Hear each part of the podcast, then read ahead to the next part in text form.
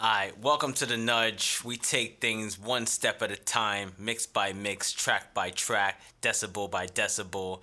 I am your host, Mark Papers, Senior Engineer at M P E, Mobile Production Engineers. Call or text eight eight eight, nine zero, M P E now to get started. We got you with the sauce. Podcast mixing, music mixing and mastering, vocal tuning, beat mixing, plus much more.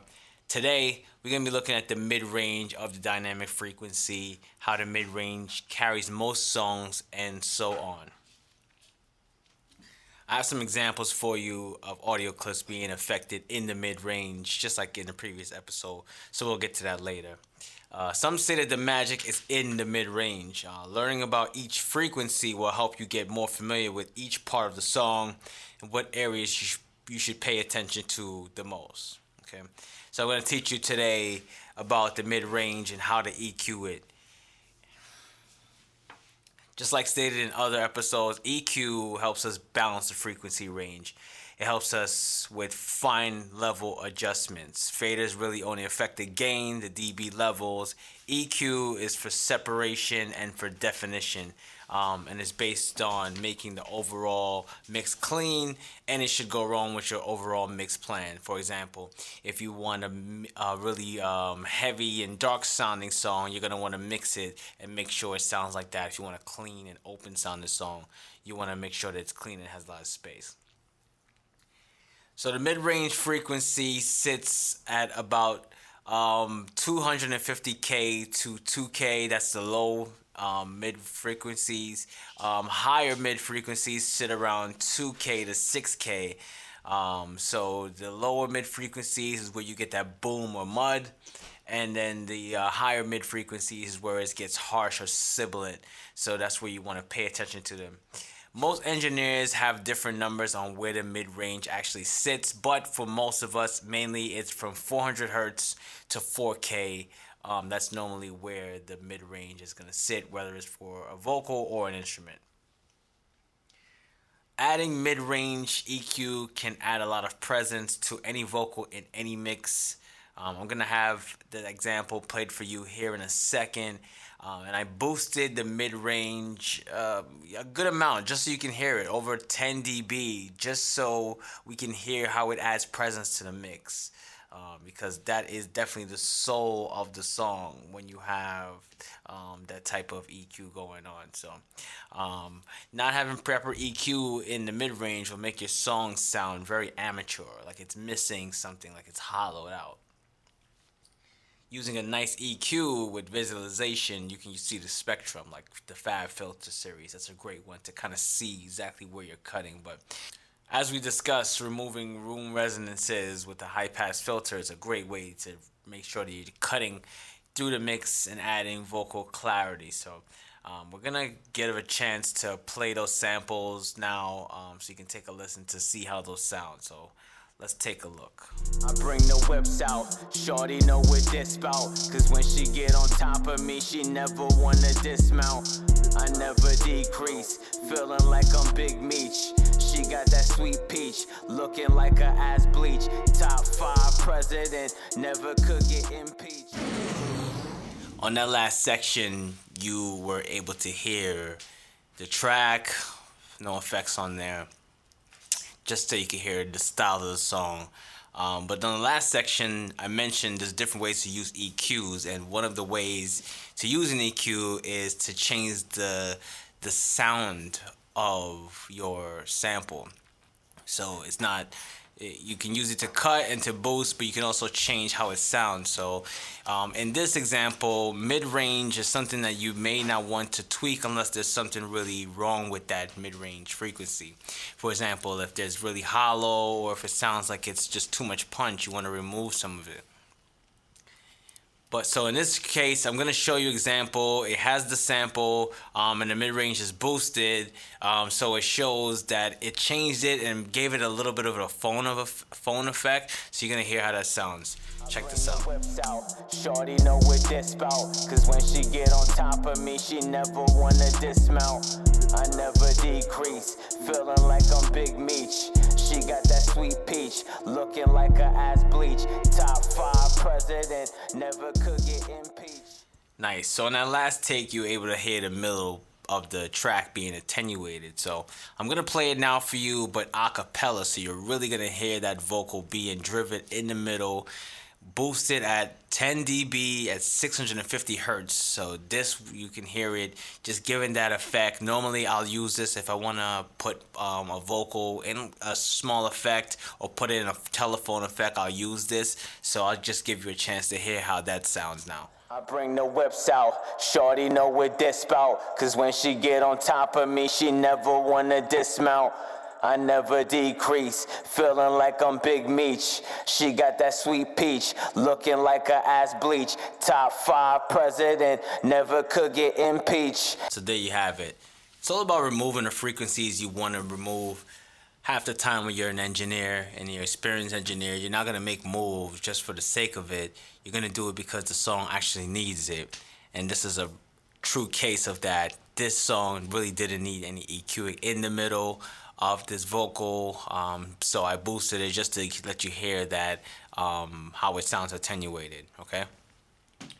As we discussed, you can remove a lot of room resonances with filtering and EQing, such as a high-pass filter. Using a high-pass filter is a great way to remove some of the room rumble um, that may be experienced when recording and the microphone. The mid-range is where you get a lot of your clarity in your song. It's going to be the body of your song. It's going to be where the speaker is going to hit right in the middle of the listener. So this is a place of the song that if it's not um, a place that is messed up or it sounds bad, you may want to leave it where it is and just, you know, have it stay um, centered and have everything else built around it. Because if you take a lot of dB out of that center, the middle, you'll get a lot thinner vocal. Make sure you use a narrow Q or bandwidth, depending on the E Q you're using, just to remove those frequencies that you don't want from your mix. At the end of the session that you have, you'll have a professional sounding mix because you followed these simple steps. So. This next section, I want to go over something I think is very interesting, and this is uh, a few of the top tier E Q plugins to obtain for your D A W. Um, you need a few E Qs to be a complete engineer, uh, different E Qs uh, or tools for each unique scenario. You know, some going to develop into your favorites. You should use them for each unique step. For example, if you need to cut frequencies, you're going to probably go to the same type of E Qs. Um, and then when you want to boost, you're going to pull up different ones, you know, things of that nature. Same way when you decide to add frequencies, you should grab the same E Qs like the Pultec. Again, I'm going to go into some of those, and the reason why is you're going to be familiar with the harmonics of that E Q, so you know how it normally sounds when you add shapes. So you're going to want to go to that normally, again, when you're adding sounds or harmonics to your to your EQing. Generally, though, you could think of two types of E Q uses. It's reductive, which is taking away frequencies, and then a, a additive, which is adding frequencies. Broadly speaking, precision and flexibility of digital E Qs are well suited for detail work necessary for reductive E Q. So while the flavor and warmth of analog emulation E Qs are nice for an additive boost, the digital ones are better. So for example, if you have an E Q and um, you know it, it lets you zoom in really close and you can, you know, pick and dial into the frequencies, that one is very good to cut with because, you know, you can find frequencies that um, may, you know, rely on different rooms, right? So you're going to use that one to be more exact. And then you have one with a wider range because you just want to sweep and just add more top end sheen. Or, you know, this sounds a little muddy, so you want to remove some of that around two hundred. You know, you don't need it to be that exact. You kind of know the space or the area where you want to remove. So that's kind of how that works. So let's keep moving, and we're going to get into some of the elite E Qs, some of our favorites um, at the podcast. So our podcast today is sponsored by the Max Michaels Artist Development Program. If you're an up-and-coming artist who wants to learn how to make four thousand dollars a month as an unsigned artist, email your name and one song to max michaels l l c at gmail dot com. They'll give you one complimentary feedback and solutions to start making money with your music. Max Michaels Artist Development Program gives you the tools and education to make money and gain real supporters with your music. They set plans, budgets, target goals, reaching your target audience, and defining the differences between reaching your audience and engaging with your audience. Email your name and one song to max michaels l l c at gmail dot com. Let's get back to it. Nice. So for this next section, we're going to go over a few E Qs that we really like. These are not sponsorships, but again, these are E Qs that we find are really cool, um, ones that we like to use in our mixes, ones that you can go to as well, um, and we're going to recommend these to you. So let's start with the FabFilter Pro Q. This E Q is a really good E Q. I see a lot of uh, newer engineers going to this one. They even call it your go-to sound shaping tool. So that's kind of how they're marketing this E Q. It has a really nice um, interface. So it's the visual, vis- visualization is really cool on this one. Um, that way you can see what's going on as you're mixing. You can build a killer mix with practical new features. Uh, building a top drawer mix with Pro Q is easy thanks to new features. Uh, benefit from Dolby Atmos support. Auto gain now includes channel weighting and estimated dynamic gain correction, resulting in better overall gain adjustments. So um, it, essentially Fab Pro Q is a dynamic E Q. It also has a little bit of compression built in it. So once you find those frequency ranges that you're trying to attenuate, boost, or cut, it also has compression to it so it can control it, because music is not flat. And E Qs are flat how you use them. Like E Q just takes off the sound directly and it just removes it the entire song. You might want that space to kind of get removed at certain parts, you know, just a little bit. So that's where that uh, dynamics can come in and help you a lot. This E Q can sound transparent or analog alike. Um, it has a change and switch. It says it's an analog equalizer. Um, but it also has digital um, capabilities as well. So again, this E Q is really adjustable, really cool. Some other features say uh, comprehensive E Q, Fab uh, filter plugin. Um, it has a brick wall limiter. That's pretty cool. I guess it, you know if something is uh, you know clipping, you can use it for that. Improve E Q band men- menu to make dynamic uh, invert gain. And per bid, mid-side, and left-right mode to allow you to E Q your mix with more precision. So it does have mid-side uh, E Q chaining as well, which is really cool. Again, that's a great way to clean up your mixes. Uh, we'll cover that in some further sections in our upcoming shows. So again, it's overall, it's a really cool E Q in my opinion. I think that's a really good one. Um, you guys should check that one out. So the next E Q we have is the A P I five fifty B. It's a versatile. You can set frequencies that work for many records over the decades. You know, people have long been using A P I models. Um, this is a great E Q. I'm going to pull up some of the uh, benefits of it. So it's modeled on a late nineteen sixties legend. The A P I five fifty A E Q and the B provides reciprocal and repeat- repeatable equalization at fifteen points in five steps of boost, divided in three overlapping ranges. Its low and high frequency ranges are individually selectable and either peaking or shelving, and a high band pass filter can insert it in- independently of all other settings. This E Q is great.